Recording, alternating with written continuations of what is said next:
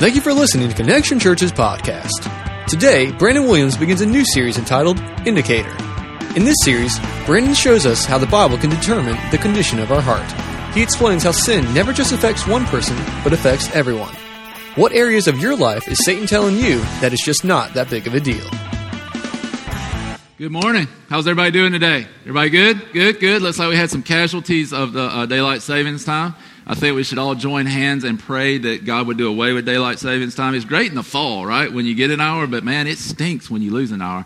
It's like, man, getting up um, an hour earlier this morning. Is everybody awake? Everybody good? Everybody had enough coffee? You know, kind of, uh, you know, you just got big eyes. You're ready to go. Um, it's going to be good today. And we're excited too about everything that's coming our way, man. April 17th, moving to the high school. It's going to be great. Um, big auditorium there. We're going to have more room to meet, reach more people for Jesus, which is what it's all about. So we're pumped about that. Also having food that day. Yeah, I know us old folks don't get as excited about that, but college students, man, they love food and we're going to have some good food that day. So you'll be hearing more about that as well. Um, this whole process of moving to this new location, um, it, we're calling this Elevate because what we truly want to do is we want to see everything in this church elevated. We want to see our, our serving opportunities elevated. We want to see um, um, just our worship elevated. We want to see our children's ministry elevated so that we can impact more people for Christ. And, and we're going to give you plenty of opportunities to be a part of that. How many of y'all volunteer in any role at this church right now? Any, any way, in any possible way, like you just say hey to people at the door. You right? All right, put your hands down. You all just got fired.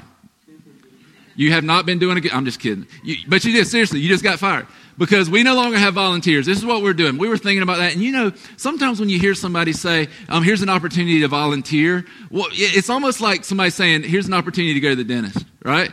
I mean, seriously, come on. If y'all are honest, y'all, y'all know. You're like, oh, God, here we go again. They need me to do something. No, listen, we believe this. We believe that if we read the scripture and we teach the Bible correctly, then it's not a need to volunteer. It is an opportunity for you to connect people to God and people to each other. And so what we're doing, we're doing away with the whole, even volunteer no longer exists. If you say volunteer in this church, you will get crucified. I'm just telling you straight up, we, we, we crucify people because we believe this. We believe God has called us to be connectors. We believe that, and, and we're going to change the whole language. And I know it sounds like we're just doing like this Jedi mind trick. It's not what it's about. The under, the thing that we want you to understand is that when you serve here, you have the opportunity to connect unbelievers to God and believers to each other.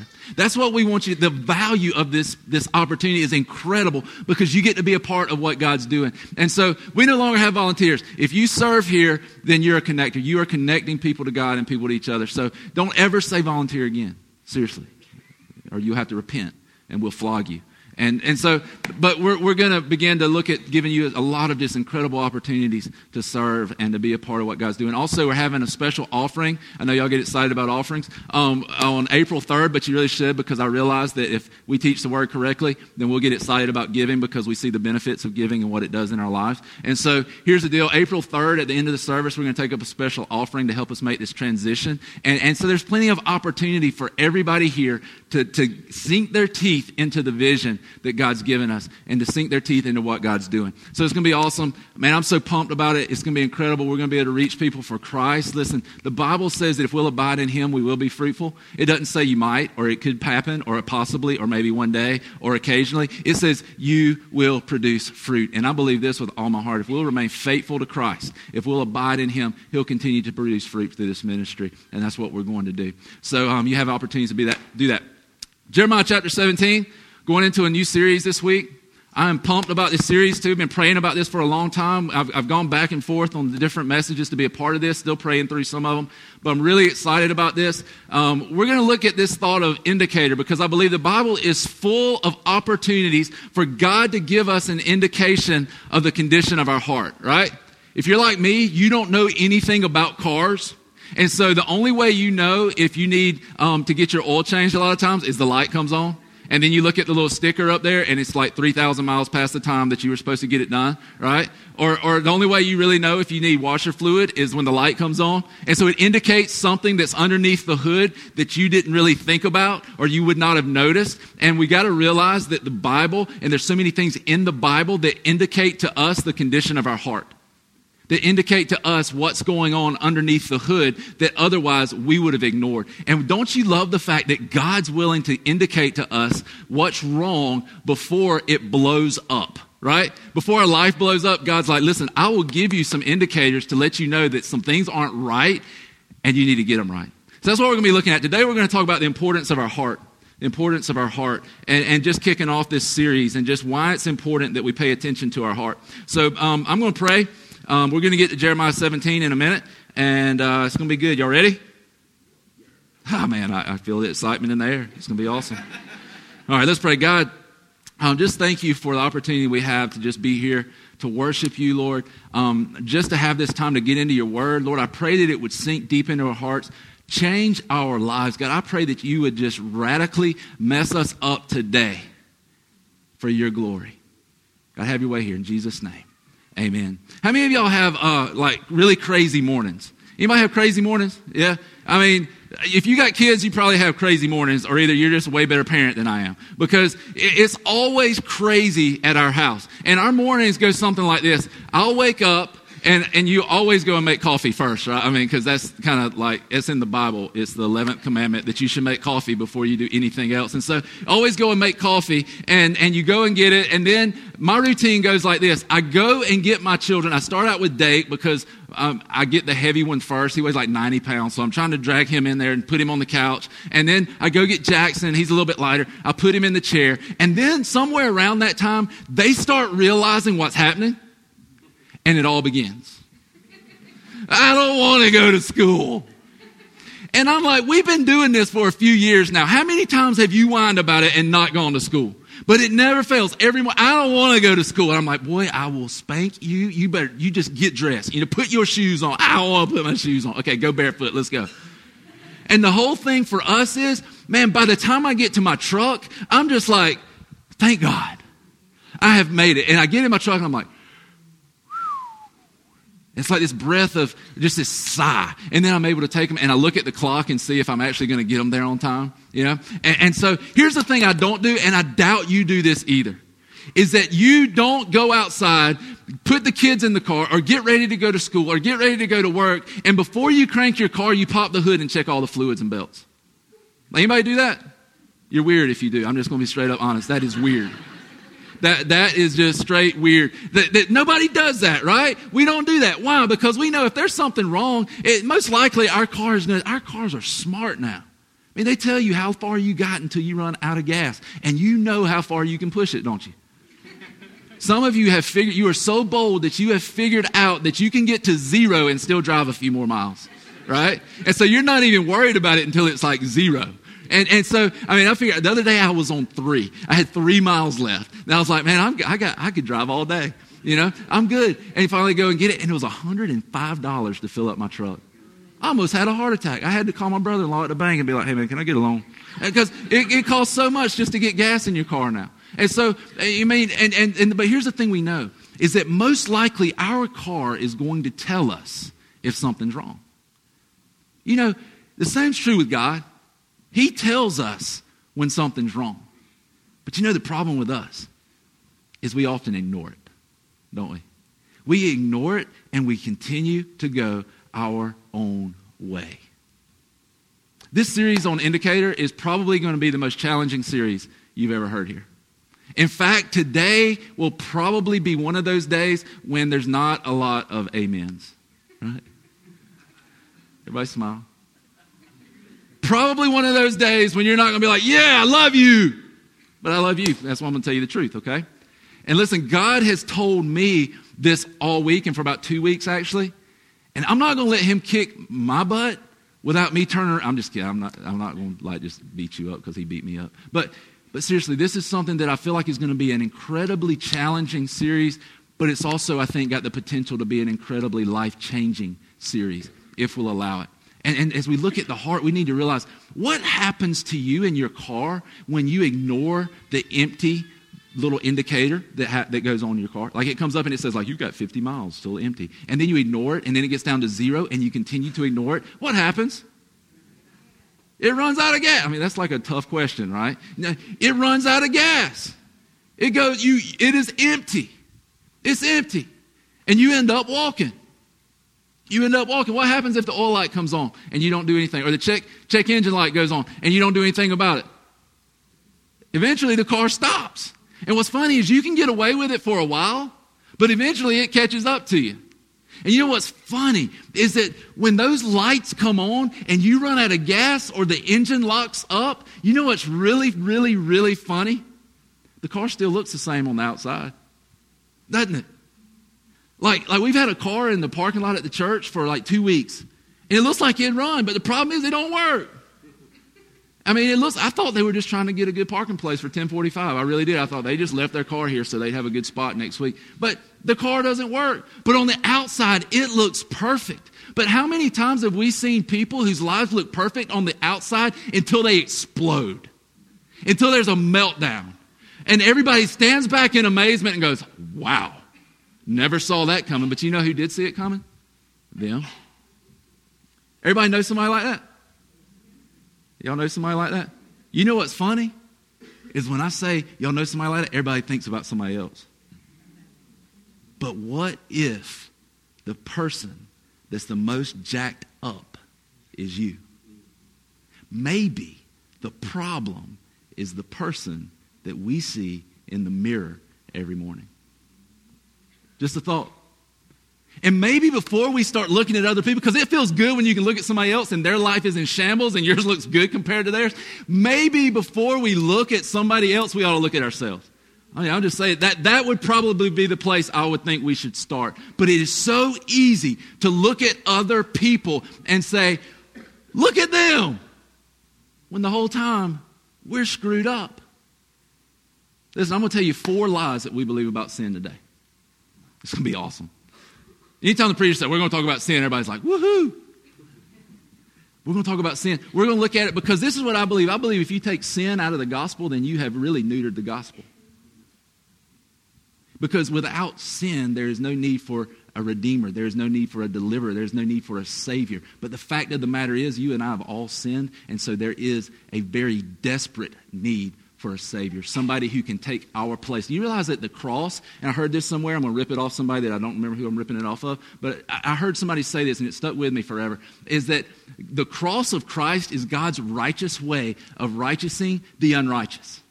God's righteous way of righteousing the unrighteous. What that means is that God had to punish sin or he wouldn't have done the right thing, so he would have no longer been righteous, and God can't be unrighteous, so that he had to figure out a way to punish sin. So he sent his son, who was perfect and didn't deserve punishment, took his wrath out on him so that you could become righteous.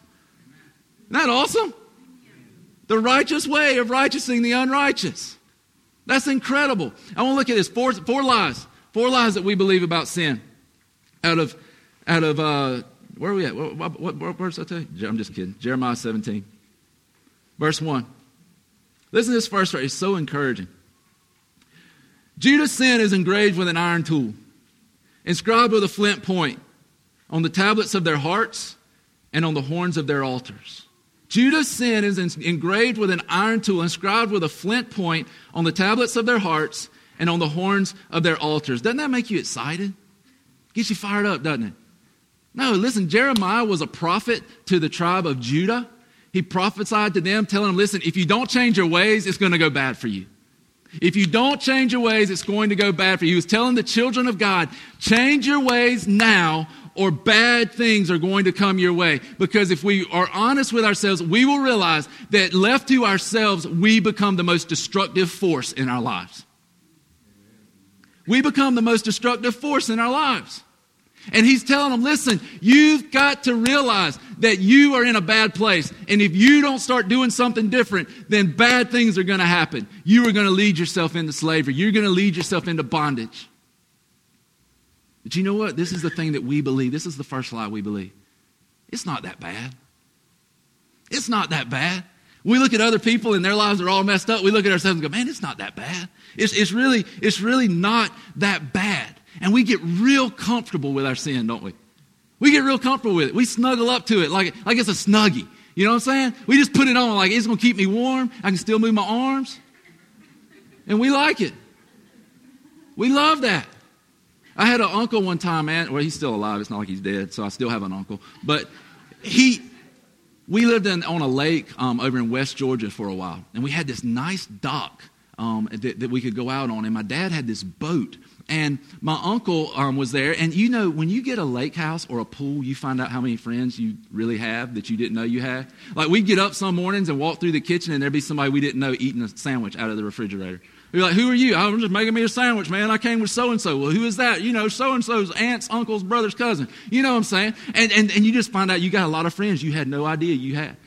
And so we, we were in that place. We had a bunch of people at the house one Saturday. My uncle had had a beer of 14, and he was down there on the dock, and he decided that he wanted to take a nap. And so, in his near comatose state, he lays down on the back of the boat with his feet in the water. And, and it was in this cul-de-sac, so, or this cove up in the, um, in the, in the lake, and these people kept coming by skiing. And with him laying on the back of the boat, the boat went down just enough that their wake, their waves they were creating, was coming over into the back of the boat. But he was so oblivious to what was happening because of the 14 or 20 beers he had drank that he was sitting there and the water was coming in the boat so much so that the boat started sinking and he's still asleep. We're oblivious to it too. We're just over there doing our own thing. Finally, we turn around and he's about to drown. He's like, and water's just coming up all around him. And the only thing that kept the boat from going completely underwater was the prop, the motor. It was down, and so it hit the ground and it didn't go completely under. My dad comes down. He was, he was working late, uh, late, late shift at that time. He comes down and he's like, My boat! And we're like, What happened?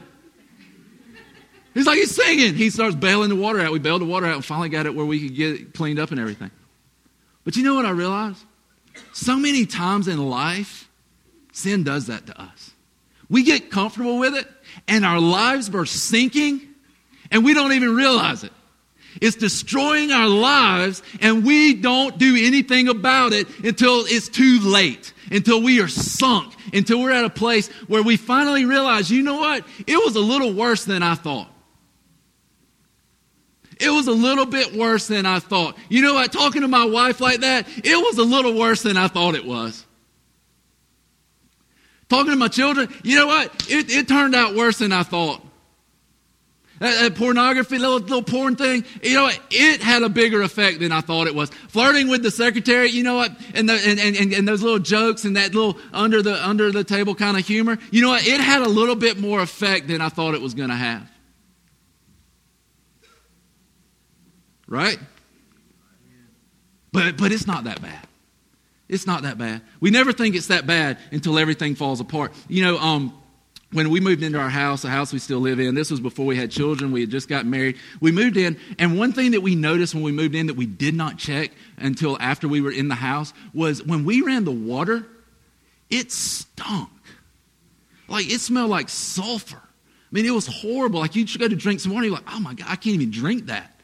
And so we called somebody. We're like, we bought this house, and man, something's wrong with the water. It sounds like it co- smells like it comes out of the septic tank. We don't know what's going on. Can you come check it out? Well, they come and look, and there was something that was wrong with our well, our the tank, and it was something. They said it was like a bladder or something. I don't know anything about wells. They said it was like a. It even sounds gross, doesn't it? It's like this bladder thing that was in there. And it was causing our well to, to make the water smell bad. And you know, the thing that we realized is it didn't matter which faucet we went to in the house the water always stunk. You know what? If the source is contaminated, everything else is contaminated too. Listen to this. Listen to this. Proverbs 4. Listen to this. Proverbs 4, verse 23. Pretty common scripture. Listen to this. Above all else, guard your heart, for it is the wellspring of life. In other words, all the issues of your life come out of the heart. The issues of your life come out of the heart. Everything in your life flow out of the heart. So if your life stinks, guess what? It's a heart issue. What did Jesus say? Where did he tell us that, that, that sin and evil and greed and malice, all those things came from? The heart. He's like, listen, ain't about what you put in your, in your mouth makes you, it's what comes out of your heart that makes you unclean. But the lie we buy into is it's not that bad. It'll be all right. I can get away with this. It's really, really, really not that bad. I can make it. I, it'll be all right. The second bit of good news I want to tell you is this. That same verse says that Judah's sin is engraved with an iron tool. It's inscribed with a flint point on the tablets of their hearts and on the horns of their altars. Listen, the other way we believe that sin is just not that bad is that we don't realize there's nothing we can do about it. It has been written on our hearts with a flint stone tool, something that was used to write on tablets of stone. When you write something in stone, what does that mean? It's permanent. It's permanent. It means it's not going anywhere. And what God's telling them is listen, you have done this and it's permanent. It's permanent. You can't do anything about it. That's encouraging, isn't it? Thanks be to God. Hallelujah. Right? No, that's not encouraging. Man, he says you can't do anything about it. Let me ask you this. What is the most intimidating part of getting a tattoo? Anybody? To help me out? And, and before, before we get into this, I would like to say that I would have a tattoo, but I prefer to be married. Okay? I mean, that's all I'm saying. I would, I would have a tattoo, but I prefer to be married. And for the one who's here who's saying you ought to be the, you ought to man up and get a tattoo anyway, well, listen, you're not married and you don't have a woman. So you have no, I'm, I'm just telling you, if you think that's how it works, you, you just don't know. And so I chose to stay married and not get the tattoo. And, and, but here's the thing the most intimidating aspect of getting a tattoo is what? It don't go away. It's there. That's permanent ink, right? And some of y'all are in here and you're going, yeah, I don't know, man. I wish I could get rid of that thing. Because I loved that guy at one time, but now if I could get his name off my shoulder, I sure would do it. Or you're in this place where one at one point when you were like 20 something, you got a tattoo that said Harley Davidson. Now it just says Harley, right? Y'all know what I'm talking about. You've seen those, right? I was talking about that with, with a buddy of mine the other day, and we were like, it's so funny at the beach. You go and you see, and you're like, what does that say? It looks like it's a Russian word. It's just all consonants because all the vowels have been hidden somewhere. Or you see the person, and it used to say rose, and now it's like rose. And, and, it changes over time. In fact, if you want to play a fun game, if you have a tattoo and you're, you're like a young person, look at the tattoo and try to figure out what it's going to look like in 20 years. And that'll be fun. And take bets on it. And in 20 years, be like, hey, man, it don't look anything like what I thought it was going to look like. Right? Because it's going to change. I mean, you can nip and tuck and you can do it, but it's going to change. That thing is going to sag and it's going to look different. And some letters will be hidden. I'm just telling you. But it's permanent. It's permanent ink. And that's the thing that God is saying about our sin is that it's permanent. It has been written on tablets of stone. It's not going anywhere. And the bad thing about it is it's so permanent you can't do anything about it. You can't erase it. It's not a dry erase board. You can just take the eraser and just wipe it off. It is there. It is on your heart. It is stuck. It's there. Let's move on to encouraging point number two. Verse number two says this Even their children remember their altars and Asherah poles beside the spreading trees and on the high hills. Line number two is this that it only affects me. My sin only affects me. Jeremiah's saying, listen, even your children remember that you worship idols. Even your children remember that you turned your back on God. Even your children know this. Even your children see this. And one of the biggest lies we buy into is that my sin affects nobody but myself. And you would think we've lived long enough to know better than that. But we still do it. We still believe it. And here's the tricky thing about sin it drives us into a place of isolation so that we feel like we're all alone, and yet it still affects everybody around us. You ever notice that? You feel like you're by yourself. You feel like you've been separated from everybody, and yet somehow it still destroys people's lives all around you. Isn't that amazing? Think about Jonah. Y'all remember Jonah from back in Sunday school days? See, the thing we don't ever talk about with Jonah is this Jonah was disobedient to God. We always talk about the miracle of the, the big fish, right? One time I was in a Bible study, I said, well, and this lady flipped, her, I mean, she lost her mind. She flipped out. She was like, it was not a whale, it was a big fish. I'm like, but, but they told me it was a, uh, it's a big fish. I'm like, well, excuse me. It's still a miracle.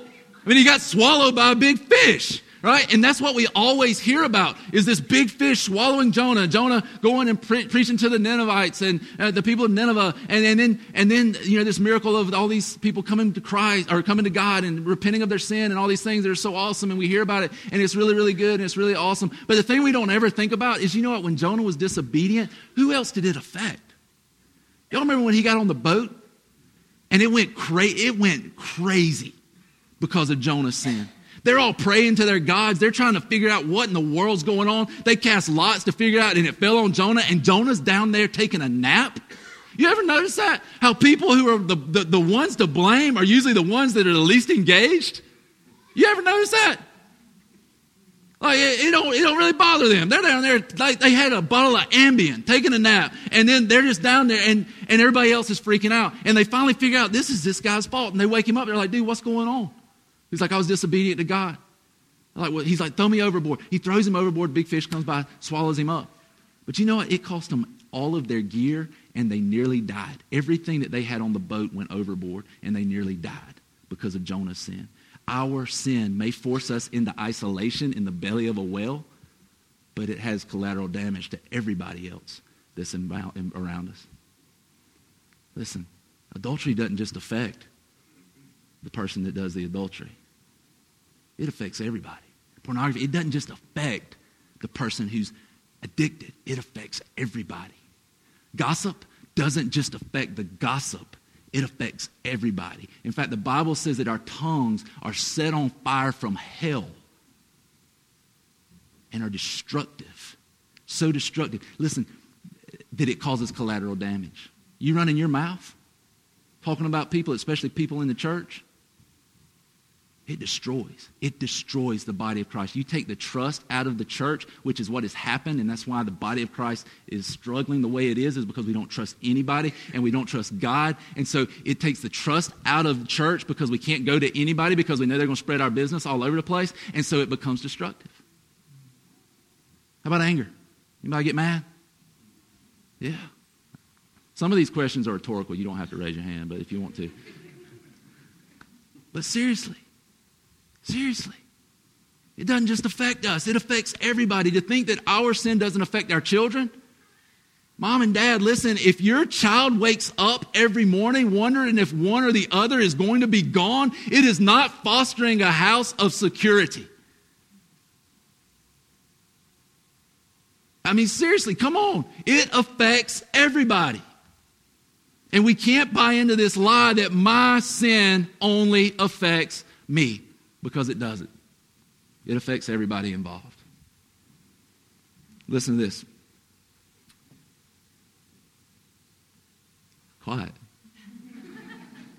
Verse 3 My mountain in the land and your wealth and all your treasures I'll give away as plunder, together with your high places because of sin throughout your country. Listen to that. I'll give away as plunder together with your high places because of sin throughout your country. He said, I'm going to give away your inheritance. I'm going to give away everything that you got. The third lie is this it won't cost me anything. It won't cost me anything. How many times have we gotten involved with something and we're like, I know I shouldn't be doing this, but I can, I can get away with this. I, I can make it. It won't cost me that much. I'm willing to pay the price it's going to cost me. Have you ever noticed it always costs you more than you thought it would? It always demands a higher price than you thought it was going to take from you. Like, think about this. When you saved up enough money to finally get your first car, you remember that day? You remember that? And then you had this startling realization that it only runs if you put gas in it. Right? Because you, you like got everything you could to pay for the car, and then you're like, oh dang, I gotta put gas. Oh, it costs you more than you thought. Or oh, you mean I gotta have insurance? I got to have insurance. It costs you more than you thought. Anybody ever own a boat? Oh my gosh. You, you spend every penny to try to finance the boat, and then the next thing, you can't take it out of the garage. I can't afford to put gas in it. I had a buddy of mine, he got his first truck. He's riding down the road. He's riding down just, just minding his own business. He slowed down a little bit, his tire passed him. his tire passed him. He's like, He's, he passed. Eh, you got to fix that. You know what I'm saying? You can't ride around on three tires. You got to fix. It cost him more than he thought. When he bought that truck, he did not think I'm going to have to fix this tire because one day it's going to roll off. The, just it just completely past me on the road. He didn't think that. Sin always costs us more than we can afford. It always costs us more than we think it's going to cost us. It brings us to a place where we can't pay the bill. It costs us more than we can pay.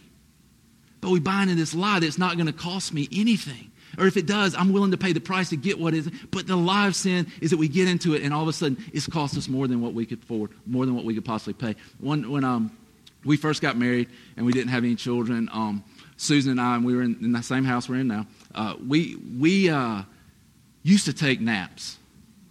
And I say used to, on Sunday afternoon, we always take a nap because then we had kids.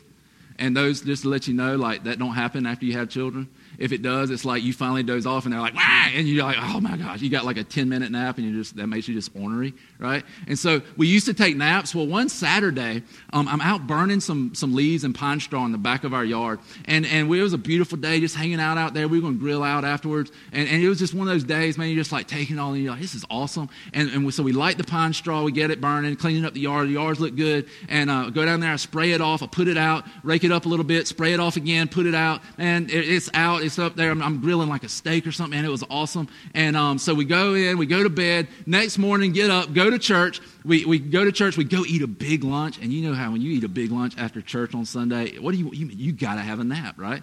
And so we go home and we get on the couch and we go to sleep. And all of a sudden, I hear, I'm like, what is that? And I'm like, who is waking me up from my nap? And first I was like, man, that might be a Jehovah's. I'm not going to the door. That might be a Jehovah's Witness. I, am going to take my nap. And then I was like, no, I better go to the door and see who it is. And so I go to the door and I open the door and it was a guy that lives down the street. And he said, son, I don't know if you know this or not, but your backyard's on fire backyard's on. And I turn around and I look out the French doors in the back of our house, and flames were going up our pine trees. I mean, the whole place was on fire. And so I had on a pair of shorts and a white t shirt. I said, Susan, give me some shoes. And so I go running out the door and I start putting hose pipe together, running across the backyard and, and go fight the fire. And she comes running out and hands me a pair of bedroom slippers. I said, Susan, what part of this whole equation made you think it was a good idea to get bedroom slippers? And so I'm still, I put them on. I jump the fence. First thing that happens, a coal goes down in my shoe. I'm hobbling along. I look up. My neighbor comes by. He's got a hose. We finally get up there. We're fighting and we get it put out. And then the next thing that happens is we hear, roo, roo, roo. the firemen get there. You know, I'm like, where were you like 20 minutes ago? I mean, you know, and, and they get there and, and they're like, you got a permit for this? I'm like,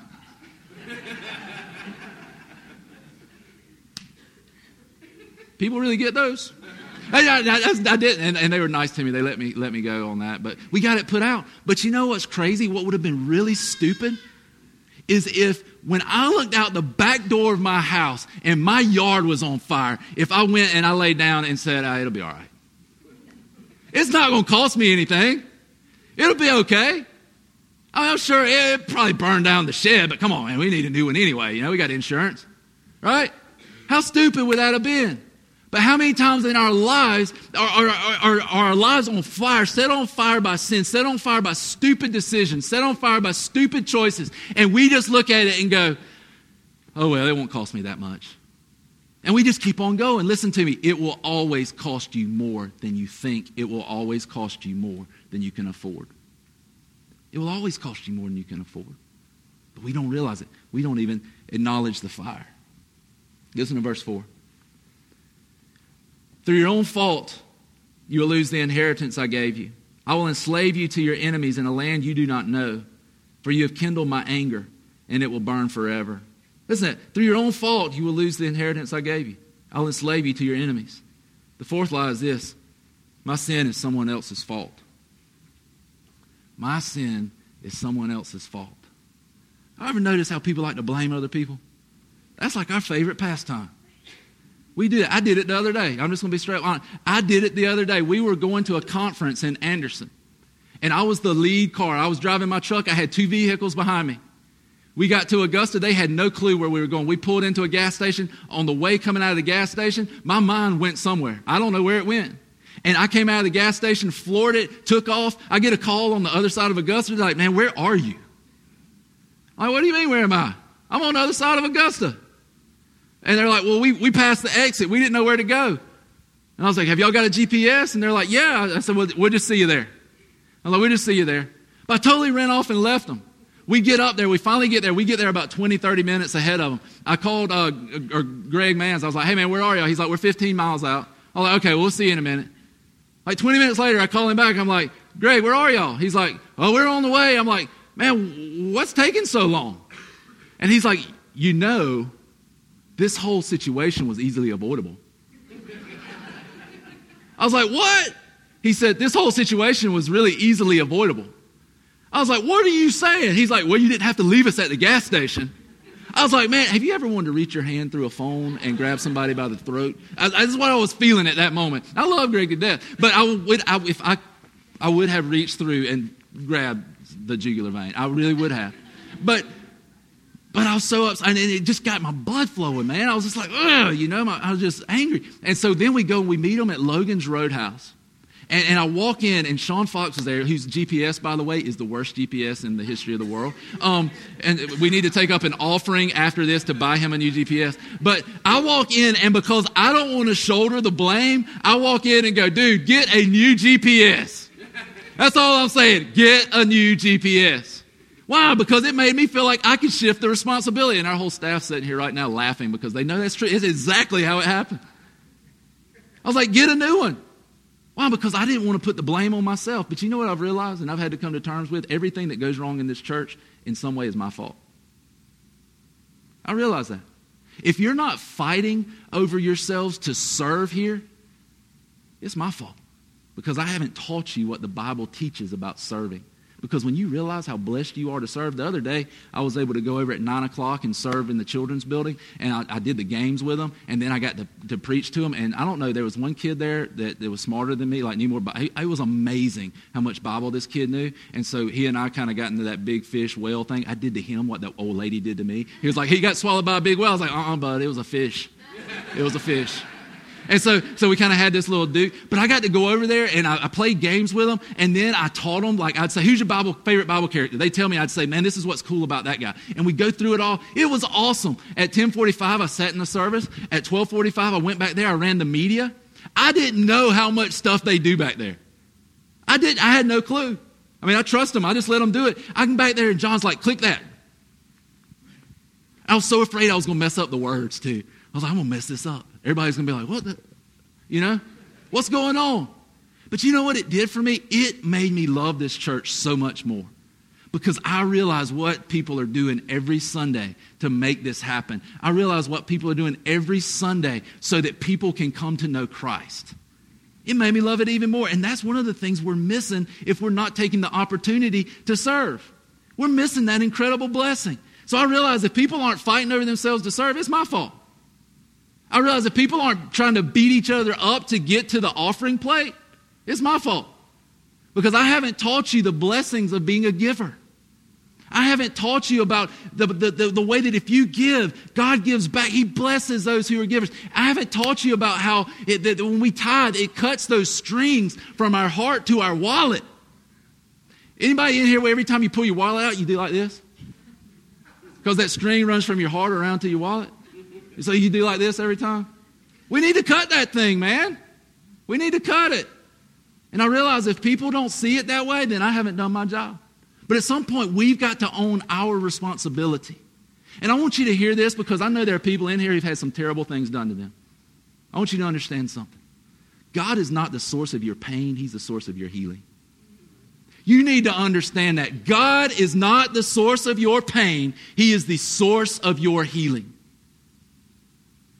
God is the source of your healing. He can heal anything. He can heal a wounded heart. He can mend a broken heart. That's why Jesus came was to preach the word of God and bring people to a place where they could be set free from the things that have held them down. That's what he wants to do for us. But we got to take ownership and realize that it's my fault. So here we go. Little little quick catch up. It's not my fault. That's or it's not it's not that bad. That's the first one. Second one is this, it only affects me. The third one is it won't cost me anything. And the fourth one, my sin is someone else's fault, but nobody makes us turn our back on God. It's our decision. Woo! Verse 5. This is what the Lord says. God's still speaking here through Jeremiah. Cursed is the one who trusts in man, who depends on flesh for his strength, and whose heart turns away from the Lord. He will be like a bush in the wastelands he will not see prosperity when it comes. He will dwell in the parched places of the desert, in a salt land where no one lives. In a salt land where no one lives. You know what? Basically, what God's telling us there is it doesn't matter how big or strong you are, you turn away from him, you're going to end up like a bush in a wasteland, dried up and withered.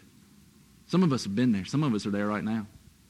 Some of us realize that that verse is so true because we've walked away from God or we've either never known God, and because of that, we're dry and we're withered.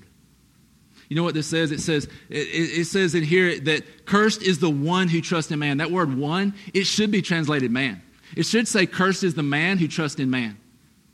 And the word that's translated there for man actually means um, a champion, a warrior, a mighty man. What's God telling us? He's saying, listen, even the most mighty person, the strongest, the most valiant, the bravest, if you trust in man, you are going to wither. You're not going to make it. That's what he's telling us. But listen to the opposite, opposite of that. Verse 7 says this But blessed is the man who trusts in the Lord, whose confidence is in him. Listen to this, man. This is awesome. He will be like a tree planted by the water that sends out its roots by the stream. It does not fear when heat comes. Its leaves are always green. It has no worries in a year of drought and never fails to bear fruit. Never fails to bear fruit. On the flip side, God says, But if you'll trust in me, then you're going to be like an evergreen. You're going to produce fruit every season. The Bible doesn't tell us that if we'll trust in Jesus, we might produce fruit. It says we will produce fruit. And what he's telling us is if we'll abide in him, trust in him, put our confidence in him, then we're not even going to have to fear the drought. But if we don't, the Bible says we can't even recognize good things when they come. And then Jeremiah goes on and listen to his conclusion. Because this is, this is, not, this is Jeremiah speaking now. This is what he says after, re, after those two uh, different points of view. He says, The heart is deceitful above all things and beyond cure. Who can understand it? I believe this is what Jeremiah is doing. He is making this, this um, observation after these two points that God has told us that one, behind door number one, you can be a bush in a wasteland. Or behind door number two, you can be like a tree planted by rivers of living water that produces fruit in its season, that never even has to fear the drought, that never has to fear the heat, because I know that my source is never going to run out. And I believe Jeremiah looks at that and he goes, The only possibility for us to know that what's behind door number one and door number two is that our hearts are deceived. This is the only possibility. For us to choose door number one, we are foolish. And that's what he's telling us. Y'all remember that, that show that used to come on, um, Let's Make a Deal? Y'all remember that? Is it still on? Man, they should have killed that a long time ago. That was about the dumbest show I've ever seen. If you like, if you like it, I'm sorry, but that's a dumb show. Y'all remember they would get up there and, and the guy would be, be up there and he'd be like, You want what's behind door number one or door number two? And they'd open up like door number two and it'd be like a donkey. Y'all remember that? And it'd be like, wah, wah, you know, and, and everybody's like, oh man. And, or sometimes somebody'd open up door number one and it'd be like a car or something and they'd be all happy. You remember that? How, how like, how, how anticlimactic, that's a big word for me, right? How, how, how anticlimactic would it be if they didn't have a curtain? You know what I'm saying? It's like you see the donkey or you see the car. And they're like, would you rather have um, what's in stall number one or stall number two? And what if somebody says, Well, I'd like to have the donkey? wait a minute, wait a minute. You don't want the new car. No, I, I, I, I like the donkey. What would we call them? An idiot. But when we do the same thing with God, we don't see it that way. What we, should we call ourselves? An idiot. If we choose door number one over door number two. I mean, how, how can we want what's behind door number one when God says you can have this? Nobody in their right mind would choose door number one when they have the option for door number two. Listen to verse 10 because this is like, this is, man, this is, this is good. I, the Lord, search the heart and examine the mind to reward a man according to his conduct, according to what his deeds deserve. Does that scare anybody? that kind of freaks me out a little bit.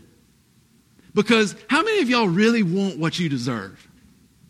Anybody? I don't. I don't want what I do. I know the thoughts of my heart. I know the things I have done. I know the things that go through my mind. I don't want what my deeds deserve. And I want to show you just real quick today what our deeds actually deserve. Look in the Gospel of John. John chapter 19. Because if God rewards us according to what our deeds deserve, this is what we should get. John 19, verse 1. Then Pilate took Jesus and had him flogged. The soldiers twisted together a crown of thorns and put it on his head. They clothed him in a purple robe and went up to him again and again, saying, Hail, King of the Jews! And they struck him in the face. And we know that after this, they took him and they crucified him. That's what we deserve. That is what we deserve. Listen to this. We read this differently, though. We read it, it says, then Pilate took Jesus and had him flogged. Blah, blah, blah, blah, blah. Y'all know what flogged is? That means he got the crap beat out of him. I'm just going to straight up tell you. He got messed up. He had the skin beaten off of his back. Anybody want to sign up for that field trip? I don't want to go to that one. How about this? They, they come and they put a crown of thorns on his head. Y'all ever got a briar in your finger? You act, you will act like the biggest sissy just because a briar. It's like a paper cut. You're like, oh! For one little briar, they pushed a crown of thorns on his head. And then they humiliated him even further by putting, taking off his clothes, putting on a purple robe, and teasing him by saying, Hail, King of the Jews. They publicly humiliated him. Anybody like to be publicly humiliated? That don't feel good, does it? That stinks. When you get humiliated in front of a bunch of people, it don't feel good. And then listen, it says, and they struck him in the face. They repeatedly punched him in the face. They punched God in the face. How many of you think there's going to be a bad day coming for them one day? There is a day coming when I don't want to be around them.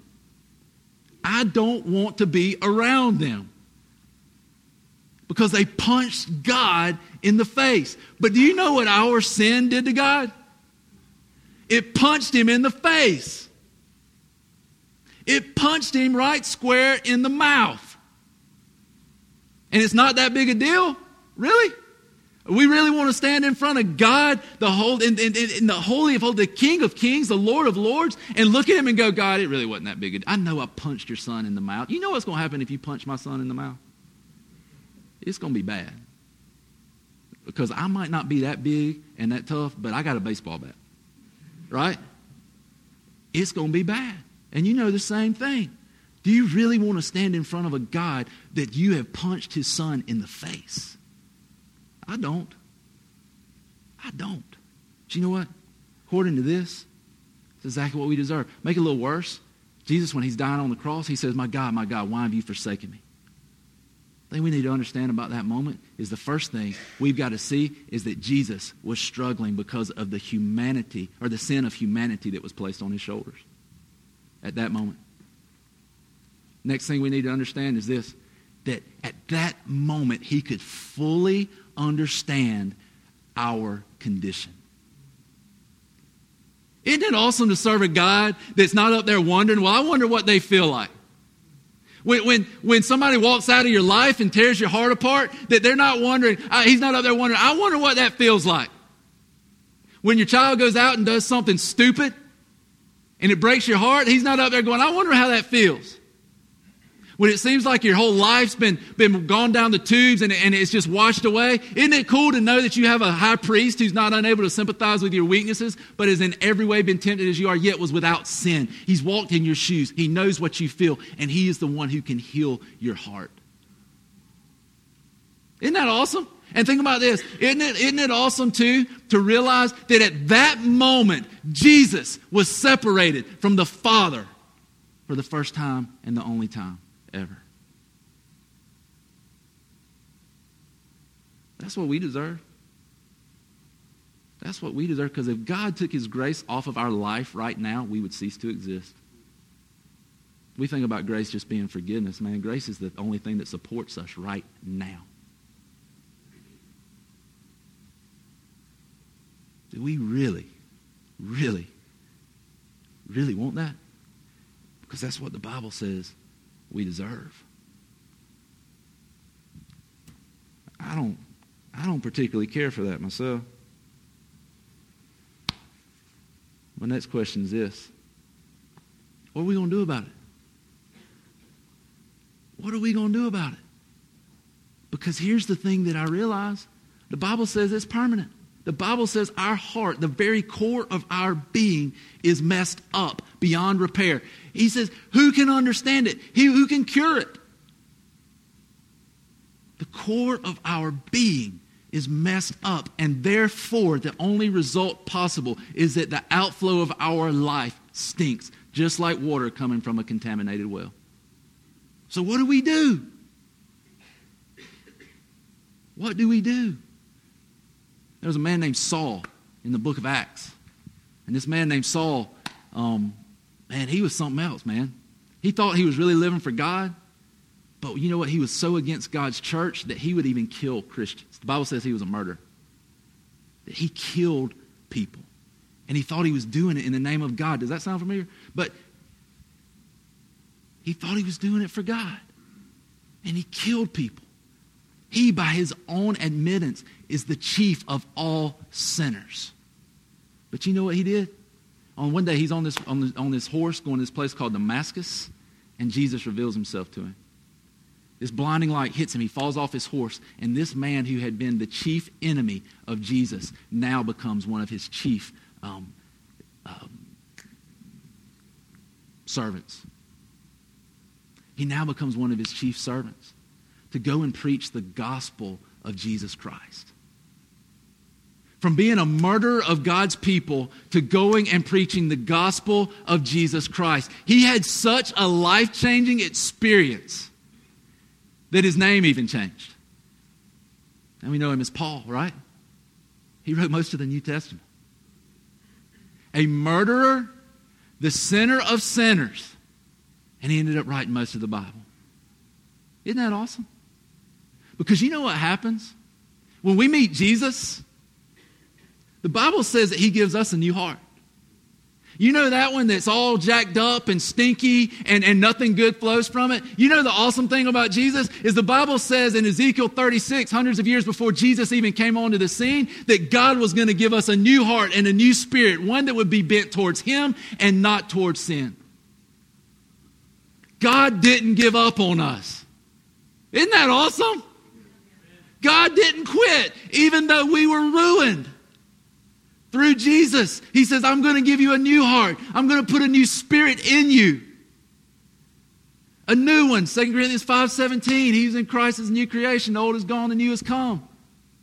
A new creation that Jesus gives us in the midst of our despair and depravity. He says, I'm going to give you a new heart. Give me the one that's been stained. I'm going to give you one that's right. That's incredible. So, what do we do? What is our option considering our circumstances? The only option we have is to cry out to Jesus.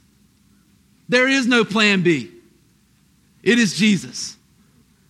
Because remember, the cross was God's righteous way of righteousing the unrighteous so that through Christ we can be given new life.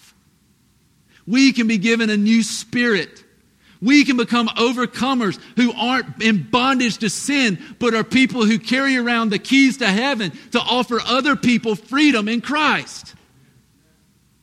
We don't have to be a slave of sin. Jesus overcame sin. When he stepped out of the tomb on the third, he comes out. He is risen. The power of God, the resurrection power of Jesus Christ brings him out. You know, that's the same power we have. That is the same power that if you are a Christian lives inside of you.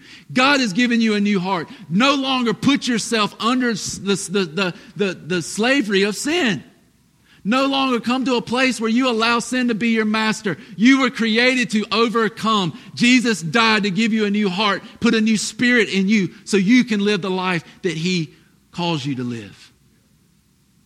You know, there's a section of scripture in Matthew 21 9. Jesus is coming in Jerusalem. We call it the triumphal entry. We usually talk about it on Palm Sunday, leading into Holy Week. And Jesus is riding in on this little donkey, right? And the people begin to take off their coats and they begin to lay them on the road. And it says that the people that didn't lay their coats down go over and they begin to cut branches out of trees and they begin to lay them down on the road. And as they lay them down, Jesus is coming in. See, what we got to understand is that was what people did for kings when they came into a town. What these people were saying is publicly, they were saying, publicly, they were saying, this is the Messiah. This is the one who's going to deliver us. And it wasn't just a worship song that they sang, it was a, it was a cry. They were saying, God, deliver us. And you remember the word they were saying? Hosanna. Hosanna means save us now. Save us now. And they were looking at Jesus and they were going, Save us now, save us, Jesus, save us now. As he rode into Jerusalem. You know the only cry we can have? Save us now. Jesus, save me now. Save me now. Give me a new heart. Make me clean. Make me whole. Take my broken heart and put it back together. That's the only cry that we have.